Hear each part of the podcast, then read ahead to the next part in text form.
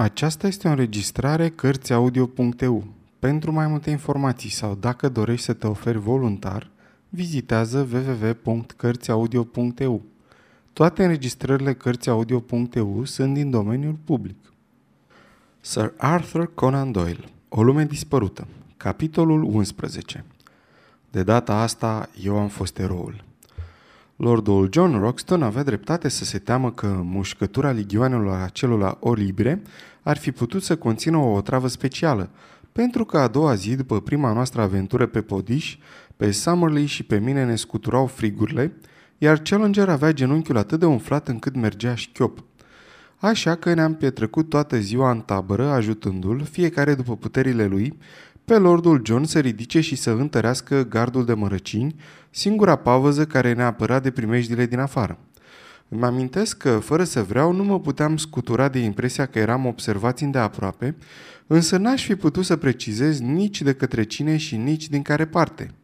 Ideea aceasta mi intrase până într-atât în minte, încât i-am împărtășit-o și lui Challenger, dar el și-a explicat-o prin surescitația cerebrală datorită febrei. În fiecare clipă mă uitam cu neliniște în jurul meu, încredințat că trebuia să văd ceva. Însă nu vedeam decât desișul negru al gardului viu din jur sau umbra maestoasă aruncată de copacii impunători care își împleteau crengile deasupra capetelor noastre. Și totuși, impresia unei prezențe nevăzute, dușmănoase și viclene, mă stăpânea din ce în ce mai mult.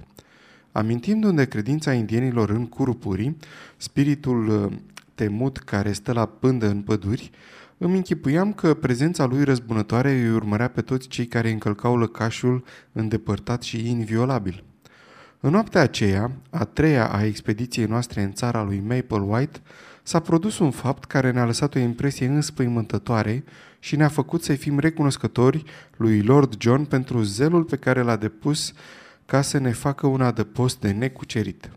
Dormeam cu toții în jurul focului care abia mai pâlpâia, când am fost treziți, sau mai bine zis am sărit ca arși din somn, de niște strigăte care păreau că vin cam de la 100 de iarzi și care erau mult mai ascuțite și mai înfricoșătoare decât toate strigătele pe care le auzisem vreodată.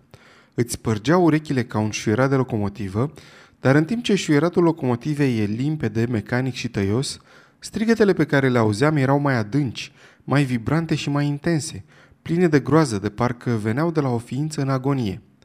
Ne-am astupat urechile ca să scăpăm de aceste urlete de primejdie cumplită care ne zdruncinau nervii. M-a trecut o sudoare rece și inima a început să mi se zbată în piept. Toate blestemele unui suflet încătușat, toate imprecațiile pe care le-ar fi putut aduna, păreau strânse la oaltă și îngrămădite în țipătul acela de groază, la care se adăuga, completându-l grotesc cu intermitențe, un altul – un fel de hohot grav și sonor, de bubuit, de gâlgâit, de chiot ieșit din gâtleș. Acest duet înspăimântător a ținut cam 3 sau 4 minute și tot frunzișul foșnea de bătaia de aripi a păsărilor gonite.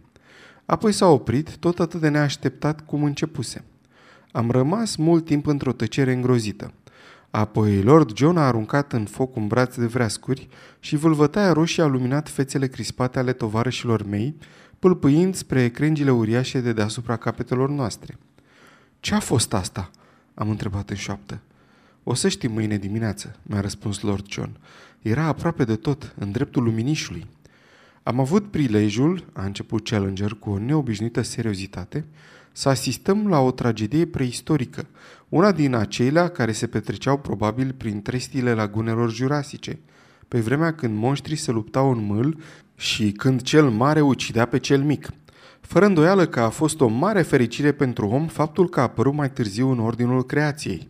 În primele epoci ale vieții existau forțe din afară pe care nu le-am fi putut înfrânge în chip eficace și nici mașinismul.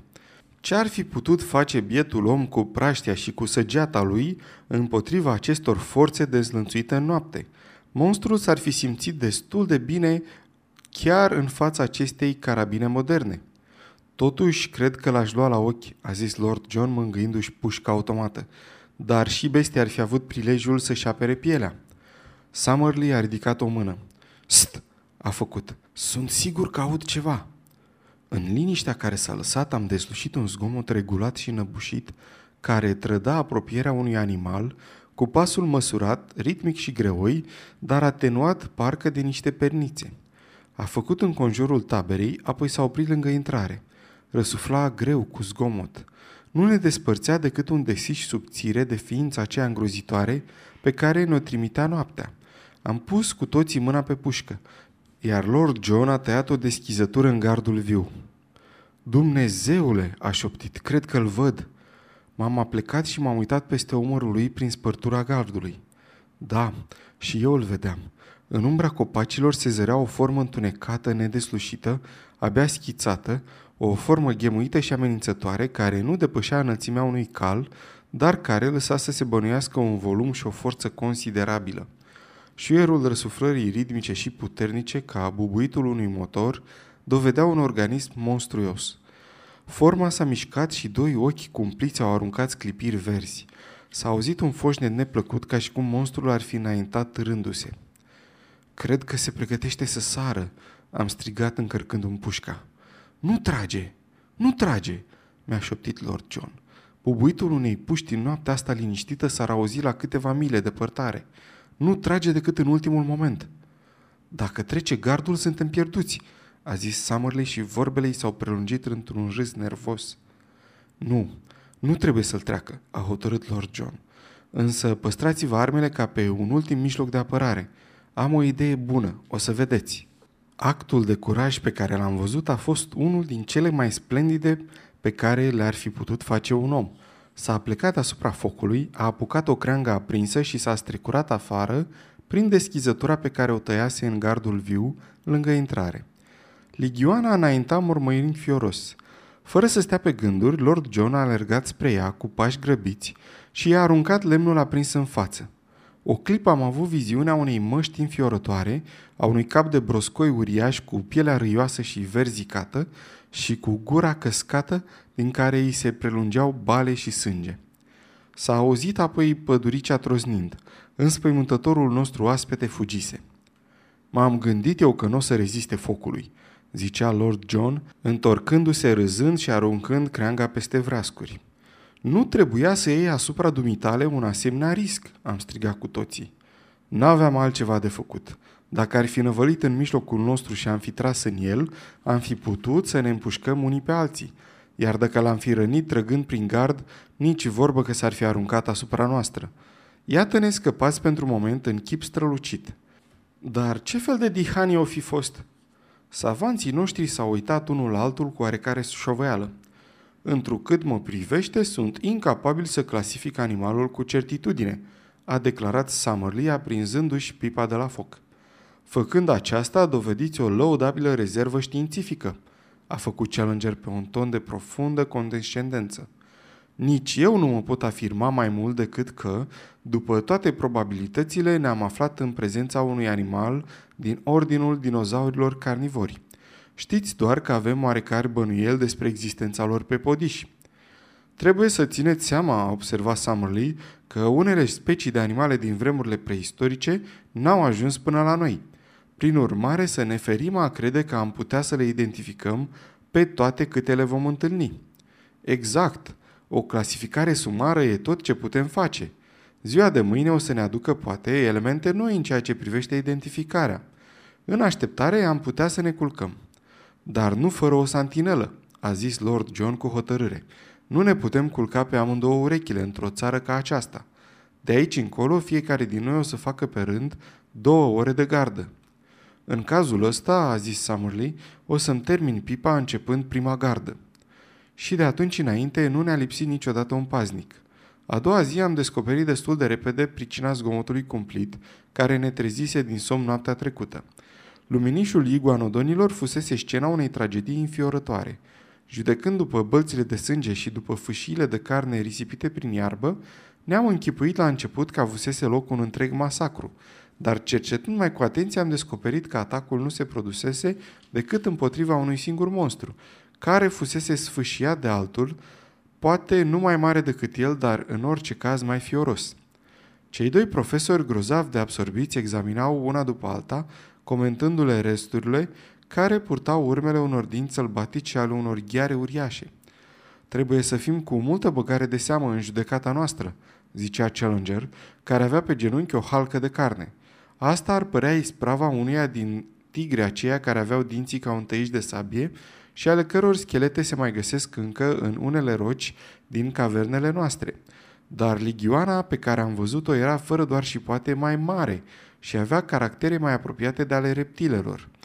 Eu personal aș fi de părere că e vorba de un alosaur. Sau un megalosaur, a adăugat Summerly. Dacă vrei. În orice caz, e vorba de unul sau de altul din acești doi uriași carnivori dinozaurieni, a căror familie a furnizat cele mai fioroase tipuri de viață animală care au dezonorat vreodată pământul și au onorat muzeele. Această glumă i-a părut atât de spirituală încât a început să râdă în hohote. Cu toate că nu avea decât un foarte redus simț al umorului, orice glumă, oricât de grosolană, când ieșea din gura lui, îl făcea să se amuze copios. Cu cât vom face mai puțin zgomot, cu atât va fi mai bine – i-a întrerupt Lord John cu o voce seacă. Nu știm ce primești din înconjoară. Dacă oaspetelui de astă seară i-ar veni gust să ne consume la micul dejun, nu o să mai râdem de fel.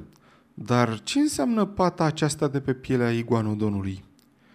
Pielea cu solzi în culoarea ardeziei avea într-un loc deasupra umărului un ciudat semn rotund și negru, făcut de o substanță care semăna cu bitumul. Niciunul dintre noi n-am fost în măsură să găsim vreo explicație. Doar Summerly a afirmat că ar fi văzut cu două zile înainte ceva asemănător pe pielea unui iguanodon din cei mici. Challenger nu spunea nimic, dar își dădea niște aere și se umfla în pene ca și cum n-ar fi fost nevoie decât să deschidă gura pentru ca problema să fie lămurită. În sfârșit, Lord John l-a întrebat de-a dreptul. Dacă alteța voastră mi îngăduie să deschid gura, voi fi fericit să-mi expun părerea i-a răspuns Challenger cu ironie forțată. Nu s obișnuit să fiu tratat în felul acesta, în care alteța voastră pare că obișnuiește să o facă. Nu știam că e nevoie să vă cer îngăduința înainte de a zâmbi de o glumă nevinovată. Și prea sensibilul nostru prieten nu s-a liniștit decât după ce i s-au cerut scuze. Atunci, în sfârșit, cu amorul propriu satisfăcut, așezându-se, dar la oarecare distanță pe un trunchi de copac, și vorbindu-ne după obiceiul lui ca și cum ar fi împărtășit o prețioasă informație unei mulțimi întregi, ne-a declarat. În ce privește această pată, de acord cu prietenul și colegul meu, profesorul Summerlee, sunt de părere că e pricinuită de bitum. Pe acest podiș, în întregime vulcanic, bitumul există fără îndoială în stare lichidă și liberă, așa că ligioana a putut veni în contact cu el – dar o problemă și mai importantă e existența animalului carnivor, care a umplut astă noapte poiana de sânge. Știm cu aproximație că podișul are o suprafață cam cât a unui comitat din Anglia. În acest spațiu restrâns trăiesc la oaltă de nenumărate secole o serie de animale care aparțin în cea mai mare parte unor specii dispărute din toate celelalte ținuturi ale globului. Mi se pare evident că la sfârșitul unei atât de lungi perioade era de așteptat ca aceste carnivore, înmulțindu-se fără sfârșit, să fi distrus cu desăvârșire speciile din care se hrăneau și, prin urmare, să fie nevoite să-și schimbe felul de hrană sau să moară de foame. Totuși, lucrurile nu s-au petrecut așa. Din asta putem deduce că natura menține un echilibru, limitând printr-un sistem oarecare numărul acestor fiare – una dintre cele mai interesante probleme care așteaptă să fie rezolvată de noi e aceea de a descoperi acest sistem și de a verifica felul cum funcționează. Îmi place să cred că nu va mai trece mult și vom avea ocazia să cercetăm mai îndeaproape acești dinozauri carnivori. Iar mie îmi place să cred că nu vom avea această ocazie, l-am întrerupt eu. Challenger s-a mulțumit să-și înalțe sprâncenele groase, așa cum ar fi făcut un profesor în fața obrăzniciei unui elev. Poate că profesorul Summerlee are de făcut vreo observație? A întrebat apoi și cei doi savanți s-au avântat într-o discuție de înaltă știință, cercetând în ce măsură condițiile de înmulțire puteau să precumpănească în lupta pentru existență micșorarea cantității de hrană. În dimineața aceea am realizat planul unei porțiuni din podiș, înconjurând mlaștina pterodactililor și luând-o spre răsărit față de cursul râului, nu spre apus cum făcusem până atunci. În direcția aceea, pământul era acoperit cu păduri dese și cu o vegetație atât de bogată, încât nu înaintam decât cu greu. Până atunci, țara lui Maple White nu ne înfățișase decât aspectul ei de groază. Dar mai avea un aspect, deoarece toată dimineața am mers printre cele mai minunate flori, aproape toate albe și galbene. Profesorii noștri ne-au explicat că acestea au fost cele două culori inițiale ale florilor. În multe locuri pământul era cu totul acoperit cu flori și ne afundam până la gleznă în covorul mătăsos, care ne îmbăta cu parfumul lui dulce și pătrunzător. În jurul nostru buzeau albine obișnuite din Anglia.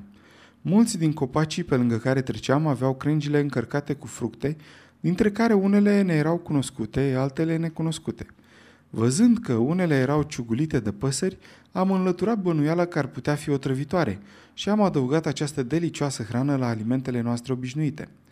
Jungla pe care o traversam era brăzdată de urme de fiare sălbatice, iar locurile mlăștinoase erau pline de semne ciudate lăsate de iguanodoni. Într-o pădurice am găsit mai mulți din aceștia păscând iarbă și Lord John, datorită lunetei lui, a putut să ne asigure că cel pe care îl cercetasem azi dimineață, precum și aceștia, erau pătați cu bitum, deși în locuri diferite. Nu înțelegeam ce putea să însemne asta. Ne-au trecut pe dinainte mai multe animale mici, porci spinoși, un furnicar acoperit cu solți și un mistreț vânăt cu colții lungi și încovoiați. Am zărit chiar la oarecare depărtare, printr-un luminiș tăiat între copaci, care lăsa să se vadă coama unui deal înverzit, o sălbăticiune de un brun întunecat, pe care n-am putut o recunoaște atât de repede se depărta de noi, dar despre care Lord John pretindea că ar fi fost o căprioară. Dacă era adevărat, însemna că ar fi trebuit să aibă dimensiunile gigantice ale elanilor, pe care îi mai dezgropăm și astăzi din mlaștinile Irlandei, țara mea de baștină. De când ne cercetase oaspetele cel misterios, ne întorceam în tabără cu frică. De data asta am găsit totul în perfectă ordine. În aceea seară am avut o discuție cu privire la situația noastră actuală și la proiectele noastre de viitor, pe care sunt dator să vă povestesc mai pe larg, deoarece ne-a făcut să descoperim mai bine țara lui Maple White decât am fi izbutit să o facem explorând o săptămână în șir. Summerlee a fost cel care a deschis dezbaterile. Toată ziua fusese grozav de prost dispus și nu s-a putut opri când Lord John a început să ne spună ce aveam de făcut a doua zi, să nu-i răspundă. Cred că ceea ce ar trebui să facem și azi și mâine și în fiecare zi este să căutăm mijlocul de a scăpa din cursa în care ne-am lăsat prinși. Nu faceți altceva decât să vă puneți creierul la bătaie ca să descoperiți cum să pătrundem mai adânc în ținutul acesta. Eu cred că n-ar trebui să vă gândiți decât cum să faceți să ieșim din el. Sunt surprins, domnule, a mărit Challenger mângâindu-și barba maestoasă, ca un om de știință poate să nutrească sentimente atât de josnice. Ne aflăm într-o țară care ne oferă cel mai larg câmp de activitate pe care și-l poate dori un naturalist, de la facerea lumii până la noi. Și dumneata ne propui să o părăsim, cu toate că nu ne-am făcut încă despre ea decât o idee cu totul superficială. Mă decepționez, domnule Summerlee. Va juga să vă amintiți, i-a răspuns Acrus Summerlee, că sunt la Londra titularul unei catedre dintre cele mai importante, care e foarte prost suplinită. Lucrul acesta face ca situația mea să fie diferită de a dumitale, domnule Challenger, pentru că, după câte cunosc, dumneata nu ai binevoit niciodată să-ți asumi răspunderea unei munci educative. Într-adevăr, a zis Challenger, aș fi comis un sacrilegiu dacă aș fi folosit un creier capabil să ducă la bun sfârșit cele mai înalte și mai originale cercetări într-o biată slujbă nedemnă. Asta vă poate explica de ce am refuzat totdeauna orice ocupație universitară. De exemplu, a întrebat rânjind Summerlee. Dar lordul John s-a grăbit să schimbe vorba. Trebuie să recunosc, a declarat, că aș fi destul de contrariat dacă m-aș întoarce la Londra numai cu informațiile pe care le-am cules până acum asupra ținutului acesta. Cât despre mine am adăugat, n-aș îndrăzni niciodată să trec pragul gazetei mele și să mă înfățișez bătrânului McCardle. Vă cer iertare, domnule McCardle, de cruda sinceritate a acestei povestiri. Nu mi-aș ierta odată cu capul să dau la iveală un reportaj atât de sumar. Dar ce folos să discutăm când, chiar dacă am fi de aceeași părere, tot n-am putea coborâ? Tânărul nostru prieten, a remarcat Challenger, își răscumpără printr-o oarecare doză de bun simț multele din golurile destul de vizibile ale minții sale. Desigur că scopurile infamei sale meserii nu ne interesează câtuși de puțin, Dar, după cum bine a spus, în niciun caz nu putem coborâ, așa încât ne cheltuim de pomană energia cu toate aceste discuții. Ne o cheltuim de pomană orice am face, a bombănit Samurley de după pipa lui. Dați-mi voie să vă atrag atenția că am venit aici însărcinați să îndeplinim o anumită misiune care ne-a fost încredințată la ședința Institutului de Zoologie din Londra. Misiunea noastră era să verificăm anumite afirmații ale profesorului Challenger. Trebuie să recunosc însă că în momentul de față suntem în măsură să le confirmăm. Prin urmare, opera noastră e terminată. În ce privește restul de cercetări pe care s-ar cuveni să le facem pe acest podiș, ele sunt de proporții atât de vaste, încât numai o mare expediție, înzestrată cu tot utilajul necesar, ar putea, la rigoare, să le ducă la bun sfârșit. Încercând să facem noi acest lucru, am periclita însă și întoarcerea noastră și am compromite contribuțiile hotărătoare pe care aceste prime rezultate le-ar putea aduce științei.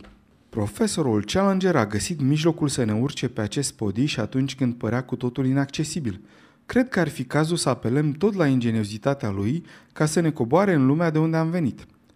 Mărturisesc că punctul de vedere al lui Summerlee mi s-a părut foarte înțelept.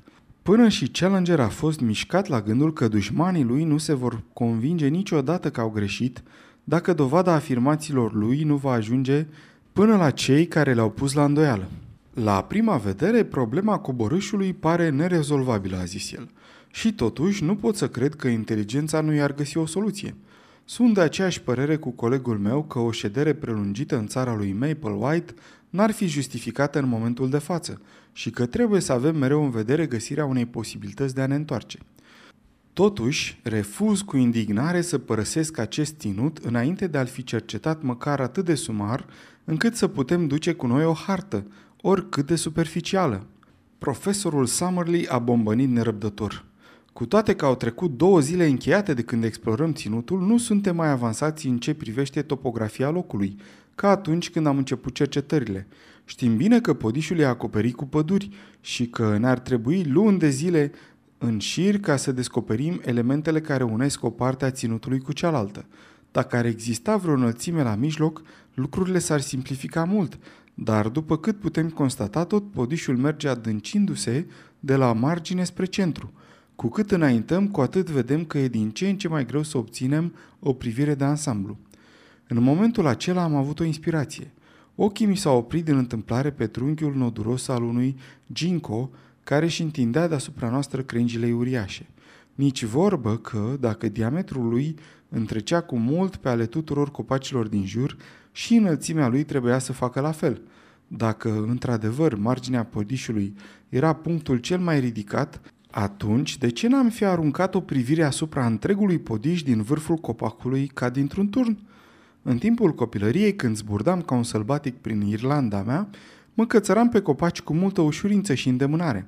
Desigur, tovarășii mei îmi erau superiori în ce privește ascensiunile, dar eu știam că voi avea supremația printre crengile copacilor. Odată ce voi fi pus piciorul pe cea mai de jos dintre crengi, era cu neputință să nu ajung în vârf. Ideea mea a fost primită cu entuziasm.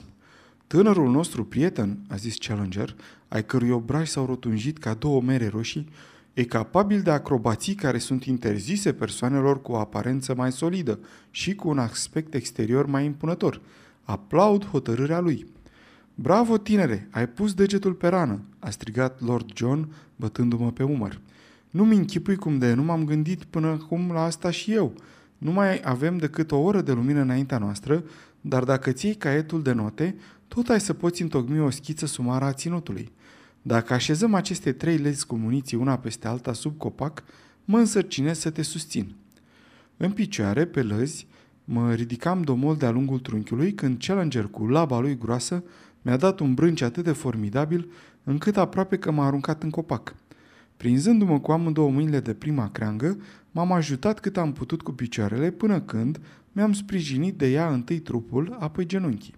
Chiar deasupra capului meu crescuseră câteva crengi mai tinere, desfăcute ca treptele unei scări, iar peste ele se desfășura o rețea de crengi atât de potrivit așezate, că m-am putut urca neașteptat de repede, până am pierdut din ochi pământul și n-am mai văzut sub mine decât frunzișul. Din când în când mai întâlneam câte o piedică și odată a trebuit chiar să mă cațăr pe o liană lungă de 8 sau 10 picioare. dar ascensiunea mea se făcea în cele mai bune condiții și nu mai auzeam mugetul lui Challenger decât foarte departe sub mine. Însă copacul era atât de înalt încât, ridicând ochii, nu vedeam frunzișul luminându-se deloc deasupra capului.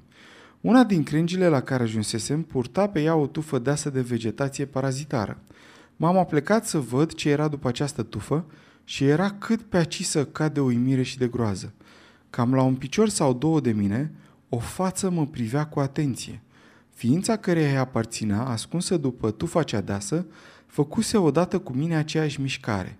Era o față omenească, în orice caz mult mai omenească decât a oricărei maimuțe din câte văzusem vreodată. Prelungită, deschisă la culoare și plină de bube, avea nasul turtit, maxilarul inferior ieșit în afară și o barbă țepoasă în jurul obrazului. Ochii acoperiți cu sprâncene stufoase aveau luciri bestiale, iar când a deschis gura ca să scoată un muget, am băgat de seamă că avea caninii încovoiați și ascuțiți. O clipă am dezlușit în ochii aceia cruzi, care mă priveau țintă, o ură plină de amenințări, apoi cu iuțeala fulgerului, o expresie de cumplită groază. Cu zgomot de crengi rupte, fața aceea a dispărut și n-am avut timp decât să întrezăresc un trup acoperit cu fire lungi de păr roșu ca de porc. Apoi totul s-a pierdut într-o învălmășeară de crengi și de frunze. Ce s-a întâmplat?" întrebă Roxton de jos. Nimic rău, sper." L-ați văzut?" Am strigat, înconjurând creanga cu brațele și tremurând din tot trupul. Am auzit un zgomot ca și cum ți-ar fi lunecat piciorul. Ce a fost?" Eram atât de surprins de acea ciudată și neașteptată apariție a omului maimuță, încât îmi venea să cobor ca să le povestesc tovarășilor mei cele ce văzusem.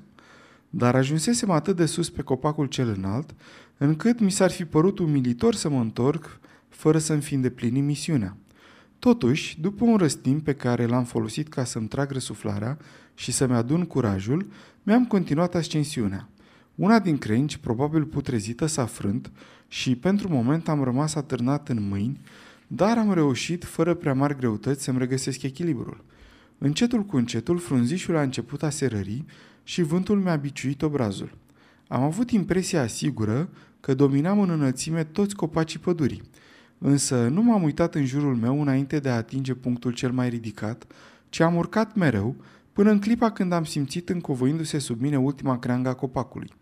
Ajuns acolo, m-am așezat călare pe două crengi bifurcate și aplecându-mă încoace și încolo, fără primejdie de a cădea, am îmbrățișat cu privirea panorama neasimuită a ținutului ciudat în care ne aflam.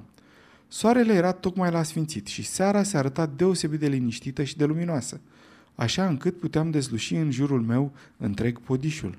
Văzut de la înălțimea unde eram, podișul forma o depresiune ovală, lungă de vreo 30 de mile și lată de vreo 20, în mijlocul căreia se întindea un lac, care ar fi putut avea cam 10 mile în circunferință.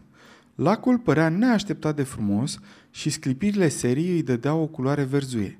Era tivit cu trestii și bancuri de nisip care străluceau auriu în apusul soarelui. Pe marginea nisipului un număr de obiecte lunguiețe și de culoare închisă, prea late ca să fie niște alegători, dar prea lungi ca să fie bărci. Cu ajutorul lunetei am văzut destul de bine că erau ființe vii, dar n-am putut să hotărăsc ce anume erau. Dinspre partea podișului unde ne aflam noi, coborau spre lac din mijloc, pe o lungime de 5 sau 6 mile, păduri preserate cu luminișuri.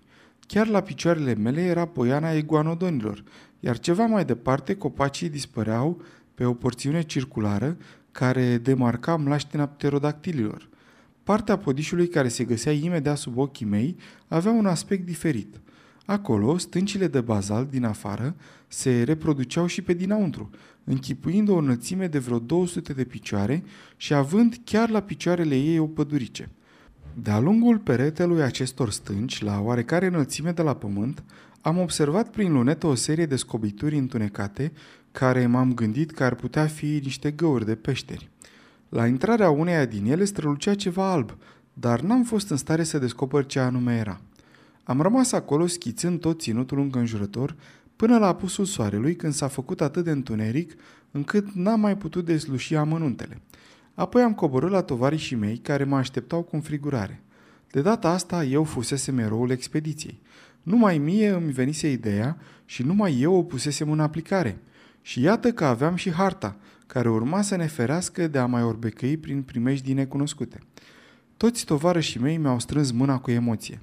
Dar înainte de a discuta amănuntele hărții, a trebuit să le povestesc întâlnirea mea printre crengi cu omul maimuță. A fost acolo tot timpul, l-am spus. Ce te face să crezi? m-a întrebat Lord John. Nici o clipă nu m-a părăsit impresia că ceva dușmănos stătea la pândă.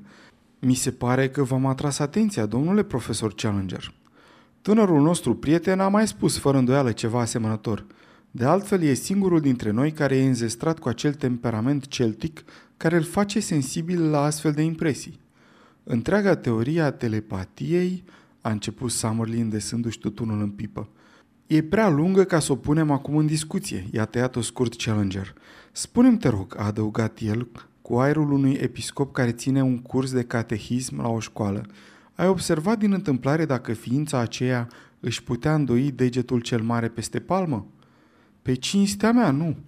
Coada avea? Nu. Putea apuca și cu picioarele cum ar fi apucat cu mâinile? Bănuiesc că n-ar fi putut să dispară atât de repede printre crengi, dacă n-ar fi avut această însușire. Dacă memoria mă ajută și te-aș ruga, domnule profesor Summerlee, să-mi atrage atenția în cazul când greșesc, în America de Sud există aproximativ 36 de specii de maimuțe, dar maimuța antropoidă e necunoscută în acest ținut. Mi se pare totuși evident că ea se află în locul unde ne aflăm și noi și că nu are nimic comun cu specia păroasă a gorilei, care n-a existat niciodată în altă parte decât în Africa sau în Orient. Întrucât mă privește, am o puternică tendință să adaug, privindu-l că văzusem o rudă foarte apropiată a acestei gorile la Kensington. Animalul văzut astăzi e de culoare deschisă, caracteristică datorată faptului că își petrece zilele în vârful copacilor. Problema care se pune e dacă se apropie mai mult de om decât de maimuță. În cazul acesta ar putea fi acea ființă căreia în limba vulgară i s-a zis The Missing Link, veriga lipsă. Și cred că cea din tâi datoria noastră este să rezolvăm această problemă. Ba deloc, a strigat Samurli cu brutalitate. Acum că, mulțumită inteligenței și îndemânării domnului Malone, citez propriile lui cuvinte, avem întocmită o hartă, cea din tâi și singura noastră datorie e să scăpăm cu viață din locul acesta blestemat. Victimile civilizației, a bombonit Challenger. Pionierii civilizației, domnule, e datoria noastră să comunicăm cele ce am văzut și să lăsăm pe seama altora explorările viitoare.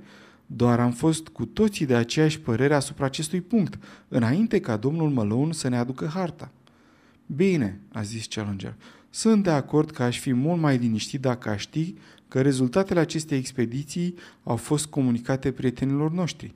E sigur că până acum n-am întâlnit nicio problemă pe care mintea mea, plină de imaginație, să nu fi putut rezolva și vă dau cuvântul că mâine o să-mi concentrez toată atenția ca să ne pregătim salvarea. Lucrurile s-au oprit aici și în acea seară, la lumina focului și a unei singure lumânări, s-a întocmit prima hartă a lumii dispărute.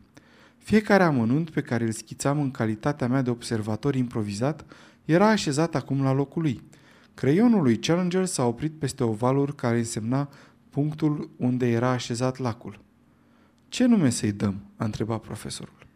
De ce nu profiți de prilejul acesta ca să-ți imortalizezi numele?"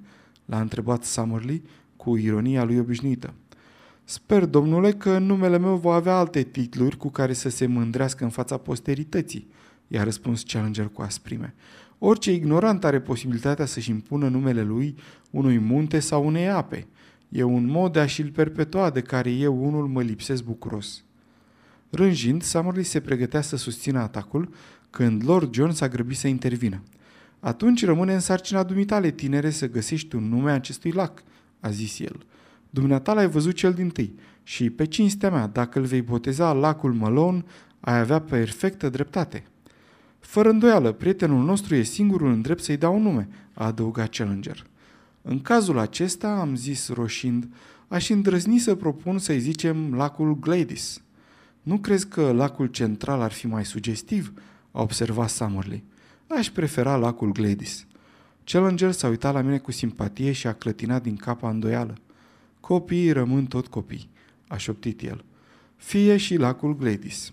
Sfârșitul capitolului 11